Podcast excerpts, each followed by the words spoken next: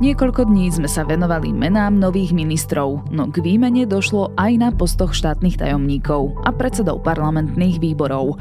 Objavujú sa medzi nimi mená ako Kufa, Gašpar či Juliak.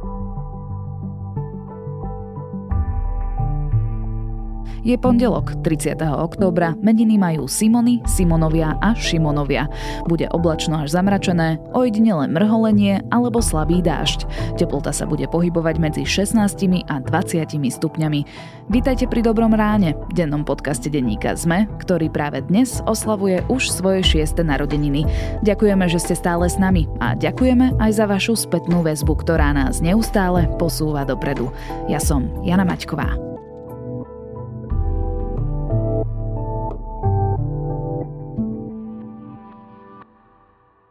Väčšia, odvážnejšia, dynamickejšia. Taká je nová Kona od Hyundai. Vyberte si zo širokej škály i hneď dostupných modelov v predajniach Autopolis. Nové SUV Kona prináša veľký batožinový priestor, benzínový aj hybridný pohon a nové výrazné svetlomety. Je nabitá špičkovými funkciami, vďaka ktorým bude vaša jazda bezpečná a komfortná. Vyskúšajte si nový Hyundai Kona v Autopolis Bratislava na Panónskej, Račianskej alebo na Boroch, alebo kliknite na www.autopolis.sk.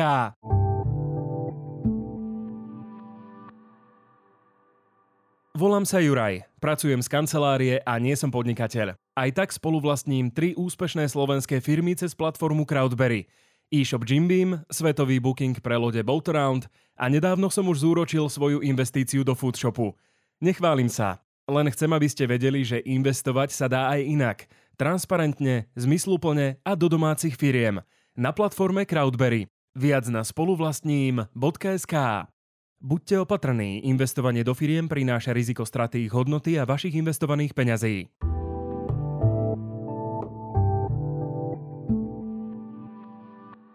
A teraz už krátky prehľad správ. Nový minister vnútra Matúš Šutaj Eštok po odvolaní policajného prezidenta Štefana Hamrana ruší od 1. novembra aj funkcie viceprezidentov policajného zboru.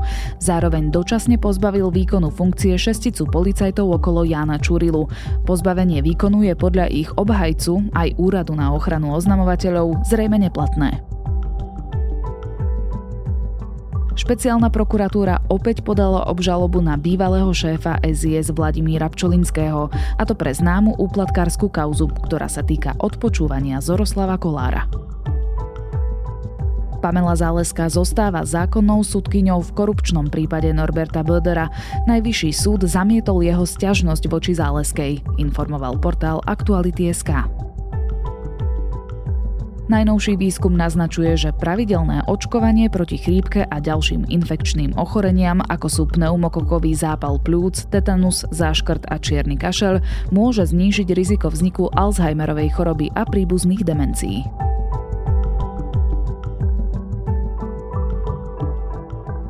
Viac aktuálnych správ nájdete na Sme.sk alebo v mobilnej aplikácii Denníka Sme. Je mojou povinnosťou v zmysle koaličnej dohody rešpektovať nominácie ďalších politických strán. Naozaj niektoré nominácie sa zdajú, že sú čisto politický alebo iný šéf. Platí, že koaličné strany si nebudú kádrovať ani nebudú vetovať e, návrhy, ktoré budú prichádzať zo strany ministrov na posty štátnych tajomníkov. Rudolf Huliak bude na miesto ministerstva šéfovať parlamentnému výboru. Kufovci budú dvojkami na rezortoch SNS a syn Tibora Gašpara chce urobiť poriadok na ministerstve spravodlivosti. S novou vládou neprichádzajú len noví ministri, ale aj štátni tajomníci a parlament si volí nových predsedov parlamentných výborov. Čo nám tieto nominácie hovoria o novej vláde? Budem sa pýtať Petra Tkačenka, komentátora denníka SME asi treba počkať, či padlo nejaké mm, obvinenie alebo nepadlo. Ak nebolo, tak vždy sa pozerajme na každého ako na nevinného a nemôžeme odsudzovať. Nominácie sa niekomu nemusia páčiť, ale dôležitejšie bude, keď ich budeme môcť možno vyhodnocovať po mesiaci, dvoch, troch ich fungovania. Nemôže človek, ktorý napadol farmárov, ktorý napadol ľudí, za ktorých má uh, rokovať, hájiť ich, jednoducho nemôže byť štátnym tajomníkom. Ľudia, ktorí nemajú odbornú spôsobilosť a kompetenciu a skúsenosti byť na takej funkcii. Akú väčšiu odbornosť mali páni Budaj, pán Greling. Peťo, predtým ako pôjdeme k jednotlivým menám, eh, chcem sa spýtať na to, že aká je vlastne úloha štátnych tajomníkov na ministerstvách, že prečo je dôležité, kto na tejto funkcie? Štátni tajomníci sú v zásade niečo ako takí eh, malí ministri. Oni sú tou prevodovou pákou, kedy kde aj vznikajú politické rozhodnutia, ale potom už e, ďalej to vlastne dostáva ako keby odbornú podobu. To znamená, oni spoločne s ministrom patria k ľuďom, ktorí stanovujú politický e, vektor e, svojho rezortu. Pri štátnych tajomníkoch to je tak zvyčajne, že oni majú už nejako rozdelenú tú ministerskú agendu, že tam už sa to nejako špecifikuje u nich.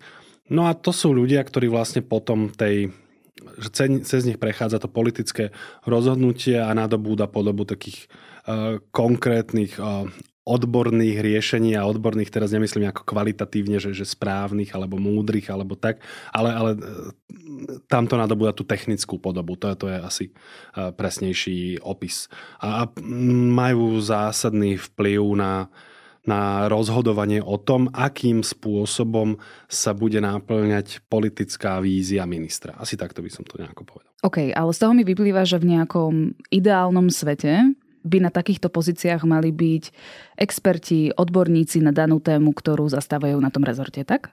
Aj áno, aj nie ja vieš, že som e, človek dýchajúci politikou a keď počujem takéto vzývanie odbornosti napríklad aj v prípade predchádzajúcej vlády Ľudovita a Odora, tak e, sa mnou šijú všetci čerti a pýtajú sa, a kto vám na to dá politický mandát.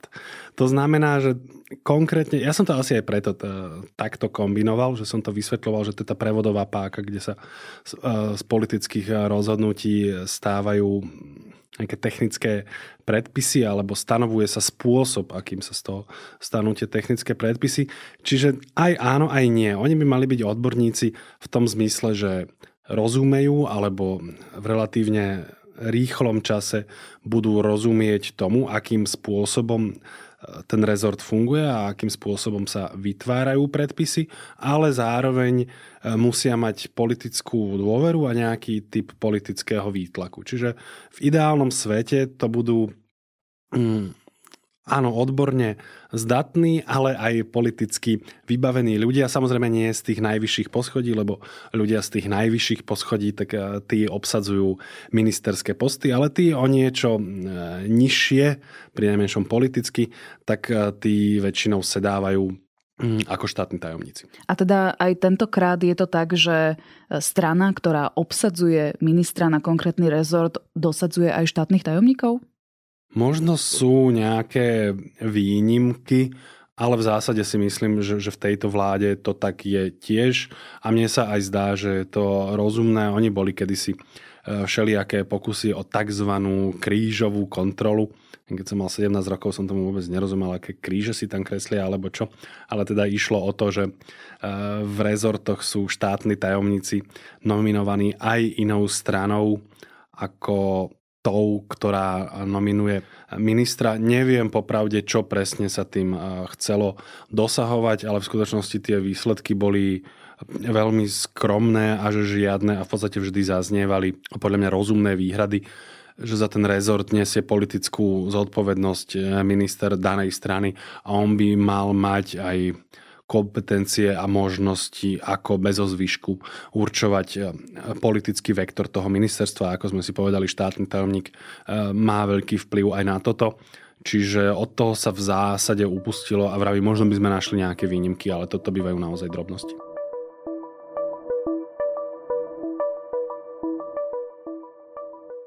Tak si poďme prejsť aspoň niektoré mená štátnych tajomníkov, e, ktorých vymenovala vláda minulý týždeň. Asi najväčšiu diskusiu vyvolal Pavol Gašpar. Čo o ňom vieme?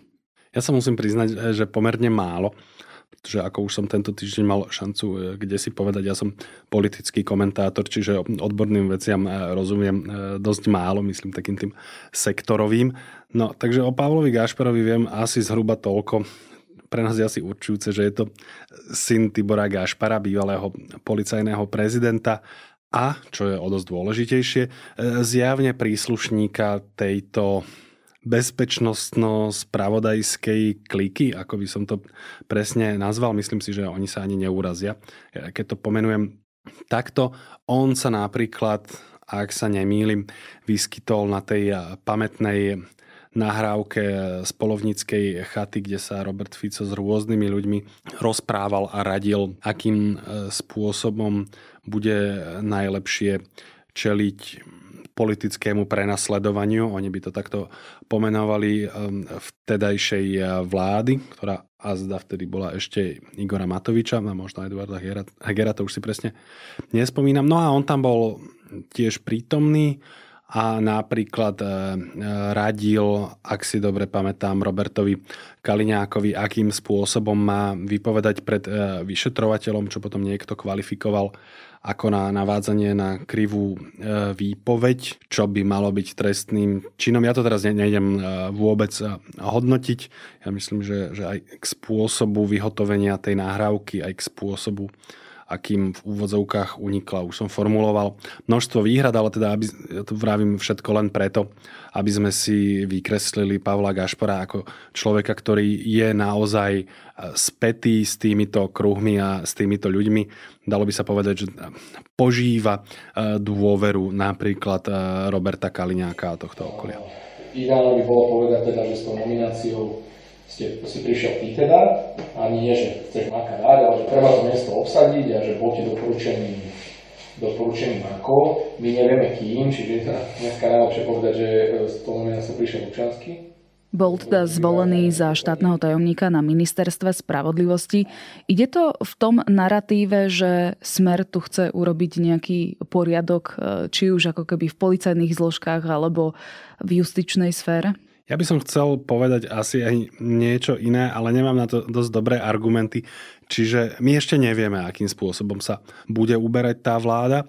Je zrejme, že pri najmenšom je to nejaký, nejaký demonstratívny odkaz, lebo ľudia e, vedia, čo je pán Gašpar e, zač, akým spôsobom je kontaminovaná a, a tá vláda ostentatívne hovorí a nám je to jedno, respektíve aj just ho a takýchto ľudí budeme dávať do funkcií. Či to pôjde ďalej tými krokmi, to znamená nejakou deštrukciou trestného a justičného systému, respektíve vytvárania poistiek, ktoré zabránia tomu, aby nedochádzalo k politicky neželaným trestným stíhaniam No ja si myslím, že to tak je, ale samozrejme nemám na to teraz e, nič rukolapné, čím by som to vedel e, vecne podložiť, ale podľa mňa politicky to tak e, vyzerá dosť jasne. A tá vláda sa tým napokon až tak netají, ak si spomínaš, tak keď podpisovali ako koalícia, ešte len, e, tak oni to nazvali, že memorandum o porozumení, tak to bol veľmi stručný dokument, kde mali byť naozaj nejaké úplne určujúce priority a jedna z nich tam bola napríklad zmena trestného práva, čo je, čo je veľmi zaujímavé, lebo Samozrejme je legitímne a normálne, že politické strany majú ambíciu e, meniť trestné právo a trestný zákon, ale do tohto typu dokumentov, ak vôbec taký e, typ dokumentu si pamätáme na Slovensku, ja príliš nie, sa to tam nezvykne dávať. Takže na tomto je vidno, aký typ priority to pre nich je. Vyjadrujú spoločnú vôľu ústavným a zákonným spôsobom realizovať reformu slovenského trestného systému a mechanizmu ochrany ľudských práv. Čo bude robiť Štefan Kufa na ministerstve kultúry z pozície štátneho tajomníka? Toto je vyloženie zákerná otázka od teba, ktorá neviem, či chcela kompromitovať aj mňa alebo Štefana Kufu. Možno sa podarilo oboje, pretože podľa mňa obaja, keby sme mali celkom úprimne odvetiť, tak by sme mykli plecami a povedali, že no neviem, bude tam robiť štátneho tajomníka. Hej, toto viem s určitosťou povedať, ale jeho odborné a kognitívne kapacity v tomto smere pokiaľ ja som bol doteraz informovaný, sa vôbec nezaujímali o túto oblasť ľudskej činnosti, tým menej v nejakom odbornom smere. Takže ja som naozaj veľmi zvedavý, podľa mňa ho tam poslali jednoducho v zásade preto, aby ho odpratali z parlamentu, lebo to je taká širšia súčasť e, toho, toho širšieho úsilia dostať do parlamentu ľudí, ktorí majú stranickú knižku SNS, ale to v nejakej miere aj vypovedá o tom, ako prístupujú títo ľudia a táto koalícia k riadeniu štátu. To sú proste pre nich nejaké e, technické alebo úžitkové veci, ktoré majú slúžiť na naplňanie ich e, politických záujmov a, a oni sú ochotní a pripravení v mene toho mocenského pohodlia urobiť v zásade čokoľvek, čo vidno aj na tomto, lebo naozaj v žiadnom normálnom svete e, by nikomu nenapadlo, že Štefan Kufa bude robiť štátneho tajomníka na ministerstve kultúry. Tak ministerstvo kultúry má pod sebou aj cirkvi a náboženstva, takže možno tam sa Štefan Kufa uh, nájde. To možno áno, vidíš, to, toto mi som rád, e, že si mi poradila a pomohla, ale neviem presne, ako, že, čo on by tam robil, lebo zase na to, aby si napríklad e, zvýšila nejaký typ príspevku, tak na to nepotrebuješ sústredené úsilie štátneho tajomníka, na to zmeníš jedno číslo v zákone. No, ale je možné, že áno, v tomto smere on, on tam nájde nejaký typ realizácie. Jeho syn Filip Kufa bude na ministerstve životného prostredia. Spolu teda s otcom práve Štefanom Kufom sú pritom obžalovaní z vyhražania sa e, a napadnutia farmárov. Tiahli sme okienka, povedali sme si pár nejakých jalových slov, bežných pre náš chotár že no čo jak. A potom som ho poprosil, aby vycúval, keďže my sme mali prívesný vozík. Nevedela som teda, že aj keď si obžalovaný, tak môžeš zastávať takúto funkciu. Prečo by si nemohla? Na Slovensku máme prezumpciu neviny, ako e, v každom v zásade civilizovanom a demokratickom e, štáte. Samozrejme, politicky to vyzerá nedobre. E, býva dobrým zvykom, že ľudia s týmto typom problému sa im nechá priestor, aby si to vyriešili a aby očistili svoje meno a preukázali svoju nevinu a potom sa v plnej miere realizovali napríklad aj na takýchto postoch. Ale inak je je rozumné a žiaduce, aby tento typ obmedzenia neexistoval, lebo sa to dá poprvé zneužívať a po druhé je to negácia toho princípu prezumpcie neviny. To, to naozaj znamená, že ak niekto nie je právoplatne odsúdený, tak sa na ňo máme takmer po všetkých stránkach dívať e, ako na, na nevinného. Proste innocent until proven guilty, ako sa E, vraví v anglosaských krajinách. Čiže ti to nepríde ako nejaký morálny problém? Ako, hovorím, ako politicky áno, ja, ja si tiež myslím, ale na tomto aj vidíš, aký typ hm, politickej batužiny si nesie táto vláda, že toto je vlastne už pod našou rozlišovacou schopnosťou vzhľadom na to všetko, čo oni urobili a chystajú sa urobiť a, a váhu tých aktov, je toto vlastne už, už v zásade drobnosť. Ja súhlasím, nemali by byť obžalovaní ľudia v takýchto funkciách, ale pri tejto vláde ma to ani neprekvapuje a takmer ani nevyrušuje. Kto by ešte nemal ujsť našej pozornosti z tých novovymenovaných štátnych tajomníkov? Mne sa zdá, že ak už nechceme ísť do úplných podrobností, tak to môžeme aj nechať tak. Stačí povedať, že sú to v zásade tieto typy nominácií, ale ak by som mal vypichnúť takú jednu drobnosť, tak by to mohol byť napríklad Igor Melicher, to je taký mm, jeden z mladých eh, kádrov smeru z takej tej ich eh, agilnej juniorky, niekto by povedal, že to je taký snaživý eh, zväzáčik, no tak toho dali na ministerstvo obrany ako štátneho tajomníka. Na tomto vidíš aj, to bude nejaká kombinácia aj personálnej vyprahnutosti, ale vlastne aj ľahostajnosti voči k tomu štátu, že, že, takéhoto človeka, lebo on je naozaj v zásade človek bez skúseností, odborného pozadia, ale vlastne aj nejakej väčšej politickej váhy. Naozaj tá, tá juniorka Smeru to je pomerne smiešná záležitosť. Takže to na tomto e, vidíš, e, ako sme dopadli. No. Chcem preto našim washingtonským aparátčikom odkázať, že ich správanie je na nerozoznanie od extrémizmu a ich vyjadrenia hrubo porušujú národné záujmy Slovenska a strategické smerovanie Európskej únie. Navyše, oni sami pritom pôsobia ako piata kolóna cudzích záujmov, ktorá funguje na Slovensku. Poďme sa pozrieť ešte do parlamentu. Minulý týždeň bola ustanovujúca schôdza a tam na nej si aj volili predsedov jednotlivých parlamentných výborov, ale ešte predtým si povedzme, že akú majú vlastne funkciu Parlamentné výbory sú taký filtračný mechanizmus, do ktorého sa dostávajú všetky zákony, ktoré prejdú prvým čítaním v parlamente. Prvé je takéto, že tam buď poslanci alebo e, ministri prinesú.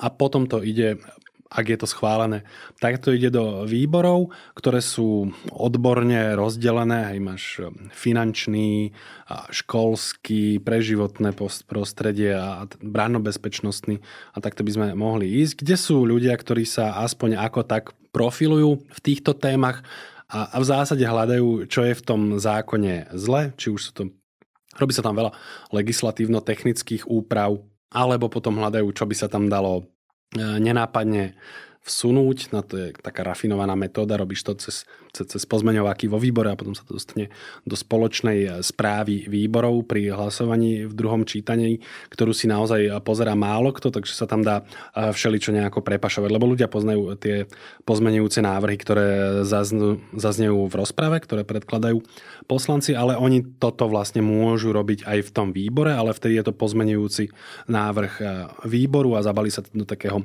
veľkého balíka a potom sa to expeduje do pléna. Čiže je to nejaký typ odborno-legislatívneho dohľadu, ktorý vykonávajú parlamentné výbory. Poďme teda menovite na niektorých predsedov. Výbor pre obranu a bezpečnosť. Bude mu šéfovať Tibor Gašpar, to je tiež e, jeden z členov Smeru, alebo teda smerackej kandidátky, ktorý je obvinený. Ale to sa asi dalo predpokladať, že Tibor Gašpar dostane e, takúto nejakú výsostnú funkciu. No keď už ho dali na kandidátku, tak asi áno, lebo už už to, že takého človeka dáš na kandidátku, tak tým vysielaš taký e, pomerne e, silný signál. Mohli sme dúfať, že to neurobia, ale tak pozri, neposlali ho aspoň do exekutívy, nechali ho v parlamente. Ale zároveň sa o ňom uvažuje ako možnom šéfovi SIS uvažuje. To ešte uvidíme. To je asi téma na, na, na samostatný podcast. Ak som uh, dobre pochopil, zatiaľ to prezidentka buď vylúčila,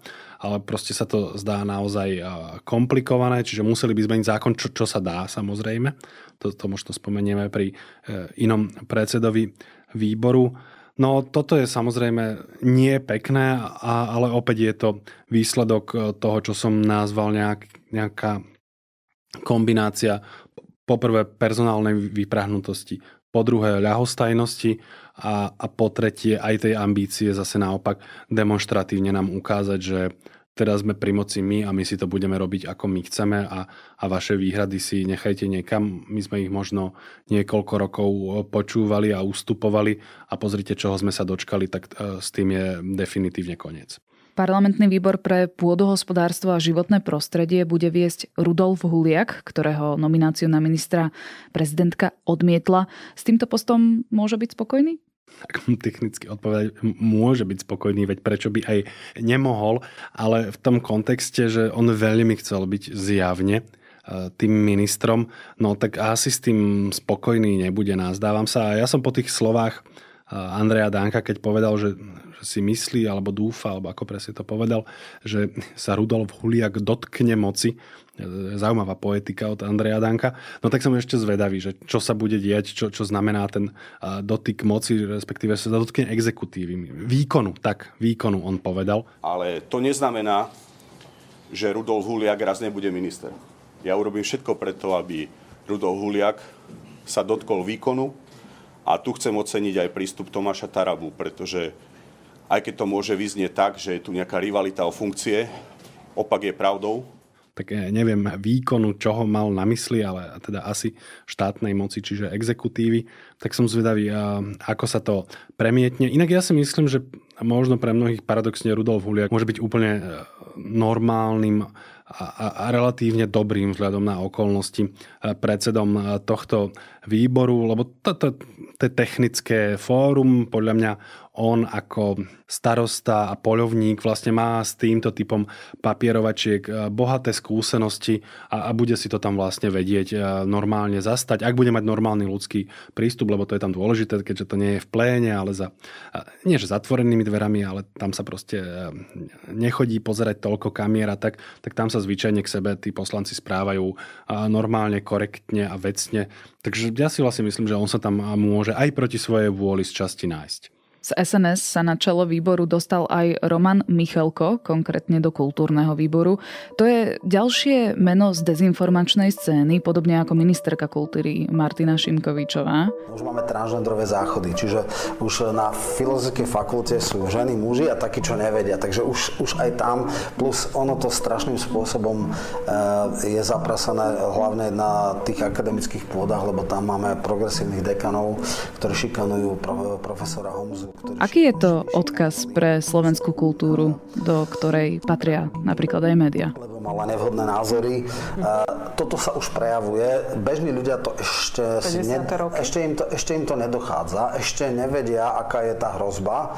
Samozrejme... Rozmýšľam, z akého dôvodu budem k tejto nominácii a k Romanovi Michalkovi v zásade až e, veľkorysy, pretože vravím, rozprávame sa o výboroch, to je, to je iný typ, veľmi iný typ inštitúcie ako e, ministerstvo alebo funkcia štátneho tajomníka. Čiže tam aj chápem, aj pri tom rozdelení, e, myslím, výborov medzi koalíciu a opozíciu, ty proste máš aj obmedzený počet poslancov, no tak keď máš nejakých takých gramotnejších, eh, tak ich zvyčajne dávaš eh, na čelo výborov, ktoré ti prípadli. No a Roman Michalko medzi tých eh, gramotnejších rozhodne patrí a tu sa dostávam k tomu, prečo mám pre neho trochu slabosť ako abonent slovenských národných novín. Som jeho dlhoročným čitateľom, kde on vystupoval ako komentátor a dnes tam pokračuje v rubrike denník poslanca alebo, alebo také niečo. Čiže on je, on je vzdelaný, inteligentný človek a, a preto v nejakej miere nebezpečný. Aj poznáme jeho nie zdravé názory na to, akým spôsobom by mal štát e, regulovať mediálne prostredie, ale to z titulu predsedu výboru nemôže robiť o, o nič viac a intenzívnejšie ako napríklad radový poslanec. Čiže toto samé o sebe ja nepovažujem za nejaký špecifický odkaz. Ten, ten odkaz už je, bol daný vlastne tým, e, že sa dostal na tú kandidátku a že dostal toľko hlasov. Takže to je vlastne len pokračovanie toho, o čom už rozhodli strany a voliči. Mm, skôr to ako keby zvýrazňuje ten eh, postoj samotnej SNS, lebo Michalko asi nie je jediný, ktorý má napríklad k RTVS alebo k médiám tie názory, ktoré prezentuje. Úplne bez pochyby, on práve preto bol na tej kandidátke, lebo má tento typ názorov, ktoré sú veľmi konformné s názorovým ukotvením SNS. Ty si už e, počas tohto rozhovoru spomínal viackrát, že tie nominácie na štátnych tajomníkov alebo na predsedov parlamentných výborov ukazujú akúsi ľahostajnosť, respektíve demonstráciu moci novej vlády. Je to len začiatok? Úplne bez pochyby, je to len začiatok, to vyplýva aj teda z tej veci, že áno, sme na začiatku a, a nevidím dôvod, prečo by sa toto malo utlmiť Vieš, že, lebo teoreticky by bolo možné, hej, že na začiatku si nejako dupneš a, a potom sa vlastne prispôsobíš a si konformná a nerobíš problémy. Ja si myslím, že toto práve naopak bude v nejakej miere eskalovať. Ešte, aby som doplnil k tým e, dvom veciam, ktoré si spomínala, že, e, ľahostajnosť, demonstrácia moci a plus personálna vypráhnutosť, lebo nedá mi, aby som obišiel ešte jeden výbor. On bol dlhodobo a aj keďže som taký sentimentálny, tak stále ho považujem za, za taký akože kráľovský výbor. To je ústavnoprávny, cez ktorý idú v podstate všetky zákony, ktoré nakoniec končia v pléne, lebo inak sa tie zákony rozdeľujú, ale ústavnoprávny tým, že sa pozerá aj na ústavnú a, a právnu konformitu tých zákonov, tak sa tam dostávajú takmer všetky a dlhodobo býval kedysi miestom, kde sa stretávali právnické kapacity jednotlivých strán Takže to, tie debaty tam naozaj zvykli bývať zaujímavé. Ja si pamätám, keď členom a členkami toho výboru boli napríklad Daniel Lipšic alebo Radoslav Procházka. Radoslav Procházka, Katarína Tótová. Oni sa striedali vlastne na predsedničkých a podpredsednických stoličkách. To bolo naozaj, čokoľvek si o tých ľuďoch môžeš myslieť, niektorých, tak to bolo naozaj e, prestížne miesto, kde sa viedli zaujímavé debaty. No a v uplynulých rokoch e, sme sa dostali k tomu, že napríklad naposledy ten e, výbor viedol originálny teoretik štátneho práva Milan Vetrák. No a v tomto volebnom období, ak si dobre pamätám, tak pripadol istému Miroslavovi Čelárovi. čo je bez pochyby vzdelaný človek, keďže to bol môj spolužiak na fakulte politických vied a medzinárodných vzťahov, ale proste ústavnoprávny výbor sa dáva iným šaržiam a, a kapacitám pri všetkej úcte k občanovi Čelárovi. Čiže na, na tomto opäť vidíš, ak, s akou ľahostajnosťou oni k tomu prístupujú. Čiže ak by si mal vypichnúť jednu modelovú nomináciu, ktorá bude reprezentantkou všetkého, čo sa tejto vlády týka, tak bola by to práve táto?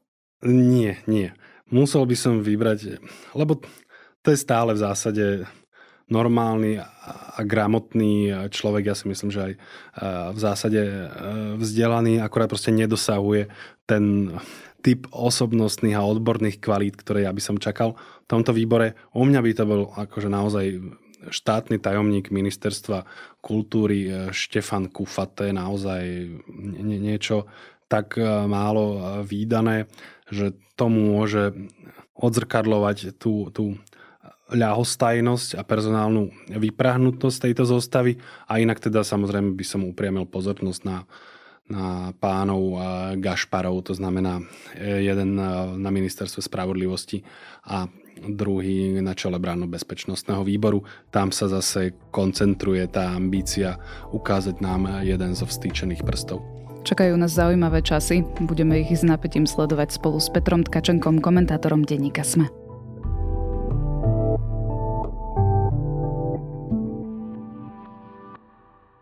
Potrebujete auto na rodinný výlet, pre firmu alebo sa chystáte objavovať svet? So značkovou autopožičovňou v mobile Škoda Go si požičiate také vozidlo, aké sa vám práve hodí a na tak dlho, ako potrebujete. Škoda Go je najširšia sieť značkových autopožičovní na Slovensku. Stiahnite si apku Škoda Go a požičajte si auto jednoducho a bez čakania. Viac na www.škodago.sk Prinášame vám najpočúvanejšie dovolenkové podcasty.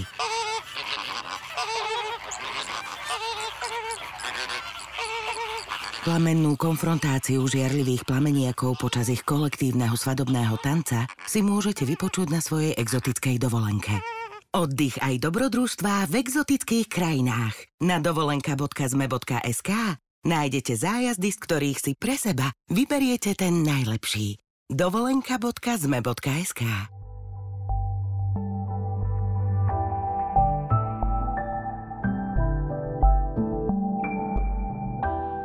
Ako som spomínala na začiatku, Dobré ráno oslavuje už 6. narodeniny. Doteraz sme pre vás pripravili viac ako 1500 epizód, ďalšie desiatky mimoriadných dielov či stovky vydaní súvisiacich s dianím na Ukrajine. Za celý tento čas má náš denný podcast takmer 76 miliónov prehratí. A za to patrí vďaka vám, našim poslucháčkam a poslucháčom.